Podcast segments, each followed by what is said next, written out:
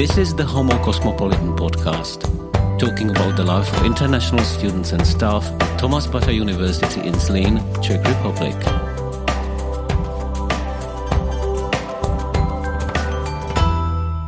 Welcome to the next edition of the Homo Cosmopolitan Broadcast. Our today's guest is Amanda Chase Lee, currently a Fulbright student at the Faculty of Multimedia Communications at Tomas Bata University in Zlín. Hi, Amanda. Hello. Thank you for having me. This is not the first time we actually talk with Amanda, because we have met already several times because she's studying at the same faculty I'm working at, so it's going to be a bit easier today. So, Amanda, you're a Fulbright student. How did that happen? The shortest answer would be I have a bit of a varied background, coming from architecture, doing a stint in architectural robotics, and most recently graduating from the Rhode Island School of Design from the glass department. So that might seem a little circuitous, but this love of glass started about twelve years ago when I was in architectural school. What did it start with? It started most honestly, exploding beer bottles with a welding torch, trying to that melt glass. That was your favorite pastime at the time. Luckily, that was short-lived because it was a little dangerous. Glass is a bit of a volatile material, so that was my first experimentation with it, and I just was hooked. So I've worked with it on and off since then. But Fulbright kind of came into the picture because in Czech Republic, Czechia um, was really the draw as to why I wanted to pursue a Fulbright. And that is because this country and this region has a phenomenal history, aging from the thirteen hundreds, the Middle Ages, and through now, just both politically, how glass is made, how it's been used, how it's been thought of. And so that's what brought me here. So that all these things made you realize that you will devote a year of your life, leave everything behind for a year, and I guess you must have left a lot of things behind, move to this country, be in Zlín, and study Czech glass. What will the outcome of this be? Are you planning to write a book? I plan on creating a body of work, or creating some work that's in response to both the research and, I guess, my time here. Specifically, I'm really interested in the time period between nineteen forty-eight to nineteen eighty-nine, which was, of course, the communist era, and kind of seeing how glass has, um, like how people are working with it now. How are they thinking of it technologically, politically, conceptually?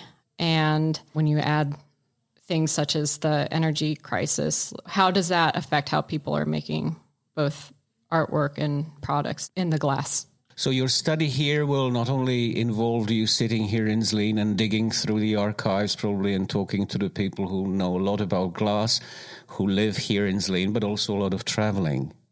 Exactly. And I'm really fortunate to be working with Petr Stinsky, phenomenal glass artist and department head of the glass, the Atelier Design Skla. So he's been amazing just to learn about his work, and also we've gone on many glass journeys to visit curators and museums, and it's been phenomenal so far. I'm glad to hear that. So you have already visited some of the famous places, some of the glass works. What is the situation of the Czech glass, and I wouldn't like to call it an industry, but art probably at the moment? What is your impression? Ooh, that is a big question. I think what's really fascinated me is being able to talk sort of one-on-one with people who are working in different capacities, whether they're curators or students or artists and or historians, like really the whole gamut. And ooh, I don't think I can summarize succinctly, but it's interesting to hear sort of the relationships between both like industrial glassmaking versus what's called free art, or maybe more sculptural glassmaking. I think it's really hard to get the nuances or see the granular relationships between all those from afar or reading it in a book, and just to be here and talk with people who are really close to it. Is... You talk to people in English Or do you need somebody to help you? Because I, I would imagine not all of them are fluent in English, probably. Yeah. Uh, I may be wrong. You need a language for that. So you're already learning Czech, right? I'm already learning Czech. I speak like a maminka. You know, a lot of uh, Czech words that other people who are just beginning to learn speaking the language don't know, like ještěrka. You mentioned that word to me the other day, which is quite surprising. And we'll get to that later, probably. Okay, so you attend classes or you just learn by yourself using your book? Or I started learning by myself and realized that I needed to have another person. So by the time you leave Zlín in June twenty twenty-three, I guess that's the time... Mm-hmm. You'll be fluent in, in Czech, you promise. Maybe, no, a few more colorful words. I mentioned that you, you decided to change your life for a whole year and that you left a lot of things behind, but you also took some things with you. Yes, my... Sadly, I had to leave. Our dog is at my mother-in-law's, but I think she's having a great time. My husband, luckily, did not have to be... left with my mother-in-law. No, I'm just kidding. Um, he's here with me. Uh, shout out to Mark Rukamatu. Um, he is an architect and he is currently working on U S time. So in a studio apartment, that's been very fun. I get to hear all the ins and outs of his Which his Which day. Must be very difficult for you because I imagine that he works night shifts. He does. He sometimes is up until two in the morning. But, you know, there's a reason I married him. He's such a considerate person. He brought a little pair of earplugs for me, so that helps. How nice of him. Okay. Is there anything else that you miss here apart from your dog? Definitely friends. You know, it's already been four months that I've been here and it's going so quickly. So I feel like I will miss so much here when I'm there. So I'm not as focused about things that I'm missing there. Although I will say that I miss Doritos. Aside from friends and families, just some American junk food. It's in my veins. So here in Zlín, you can't get uh, proper American junk food. Can you get a good hamburger? We're not here to promote any local establishments, but just generally, can you get a good American junk food in Zlín? You can get... There's some really good... chips that you can't get in America here that I will also miss. And also Termix is like my new favorite food. As for hamburgers, I'm like maybe fifty percent vegetarian. So I don't eat a ton of meat, but there have been surprisingly some of the best veggie burgers here. What about the city? I mean, you don't live in Boston. You come from Massachusetts. You lived mm-hmm. in Boston. Like true Americans, you have been moving around quite a lot. Now oh, you're yeah. living in Providence, if I'm correct. Yes. What about the city? I mean, can you tell us something about Boston as the city? Because I've never been to Boston. Everybody yeah. says it's one of the most beautiful cities in America. Why should I go to Boston? What's so special about it? Apart from M I T and Harvard, of course, which you didn't choose as your school. By the way, I was at Harvard. Oh, really? I didn't know that. But not M I T. Um, the Boston, Boston and Providence, they're both great cities. Providence sort of has this industrial past and it still has a lot of, you know, like things are being made there, which is interesting. That's not always as present in everywhere in America. In Boston, it's great because it's one of the oldest cities in the country. And so that's really evident when you're able to walk around and some really great, great sports teams, yeah, they hockey. Have great tea parties there, hockey, of course. Yes, tea parties, yes. Famous tea parties. Highly recommend. When I looked on the map, Boston is on the same level as Rome almost, or Dubrovnik. Dubrovnik is in Croatia. It's a, it's a favorite place for the Czechs to go to in the summer, very hot. Uh, and I also looked at the weather in Boston. So the average temperature in Boston in January is minus one degree centigrade. And there is, on average, thirty-six centimeters of snow. So it's quite cold. I'm um, compared yes. to Dubrovnik. I don't think there's thirty-six centimeters of snow in Dubrovnik at the moment. It's cold. There's one year that we got something like, I'm either close or terribly off. It was several, several feet of snow. Like, all the cars were covered. It was sort of magical and sort of awful at the same time. But it is very cold, very snowy. You have the Boston Marathon as well, which is a yes. big sporting event. Have you ever run it? I've run four marathons, never Boston. So seeing the Boston Marathon was actually the reason why I got into running. But I'm not a very speedy runner, so... You can run a whole marathon? Yes. How do you do that? I mean... I'd like to stay a little bit more with your relationship with your husband, because I know that he's Thai. He comes from yes. Thailand.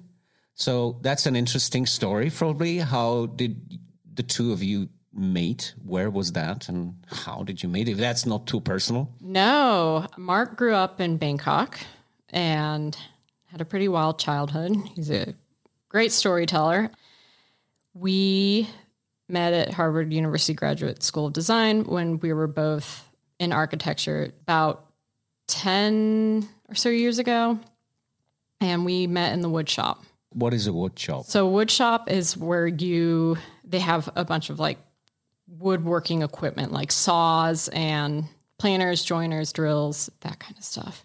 Which is something you like to play with. I mean, oh, yeah. I, I can imagine. I mean, if you yes. blow beer bottles with a torch, that's something you... I think at the time I was making something so that I didn't have to hold a blowtorch, um, so that it could just be shooting flames everywhere, but I didn't have to touch it. He was a shop monitor, so there was some, you know, some, some tensions there about what's uh, some safe behavior. And that's where you met with Mark? Yes. Okay. I guess you have been to Thailand to see his family many times? Never. Never? You've no. never seen his family? I've seen his family in the U S, but we have not been to Thailand together. So hopefully soon. Hopefully soon. Yeah, yeah we, we wanted to during the pandemic, but it's kind of just been put off. So it will happen. You know, we're coming on ten years here, so hopefully one day. What do you like and what do you dislike about Zlin? There must be something that you don't like about Zlin, if you're honest. I think there's a lot of things I like about Zlin. One of my favorite things is that I live really close to working factories and I can just walk around and see all the stuff that's being made. And I think it's so amazing. Um, It's fascinating. It wakes me up at night sometimes, but it's well worth it. And also it smells like freshly made rubber sometimes, which is a really unique experience. Well, but living in a factory. Exactly. It is so quiet at night here, though, because I sometimes just love to walk around at night. And it's nice to not be the only one on the street. So it gets very quiet. I don't think you're the first person mentioning this. Zlin is really too quiet at night. I mean, especially if you come from uh, Boston, Massachusetts, which in nineteen twenty-one was the U S drunkest city. It would not surprise me. Back to your interest in glass. From what you have told us, I gather that you're more uh, of a theoretical person, like really like to read and write about glass, but what about your own creations, your own objects? Can we see them somewhere? I'm like a digital ghost. I will have a website one day. One day. It will probably be mandy chase lee dot com. Okay. It is under construction. We'll put that in but the we'll notes be, when it's ready. Be birthed soon. I do. I am a very experimental practice that is based on a lot of the research that I do. So I would say that there is a lot of conceptual underpinning that feeds into the work, but I don't just think about stuff. I, I promise I do do make stuff. I do more sculptural works. And yes, on this upcoming website, there will be some to check out. Are you planning one day maybe to sort of say to become an architect again and maybe include, like, put these two things together, maybe glass and architecture? Isn't that something that you would feel excited about? Yes, it is. And and actually, yeah, like I've I've kind of been working like, you know, my, my architecture world's over here and my glassmaking world you know, like my art practices on one side, but that's, that's not really the intention. And I think overall, that's really the direction I want to go, is to integrate them a bit more. I mean, that's also partly what I find interesting about Petter's work, is that he is an artist that really engages architectural space. So I find a lot of inspiration from that as well. Okay. That's it for the moment. To finish with, I have very short questions and I just want a yes or no answer. Okay. Libenský or Šípek? Oh, I don't know if I can.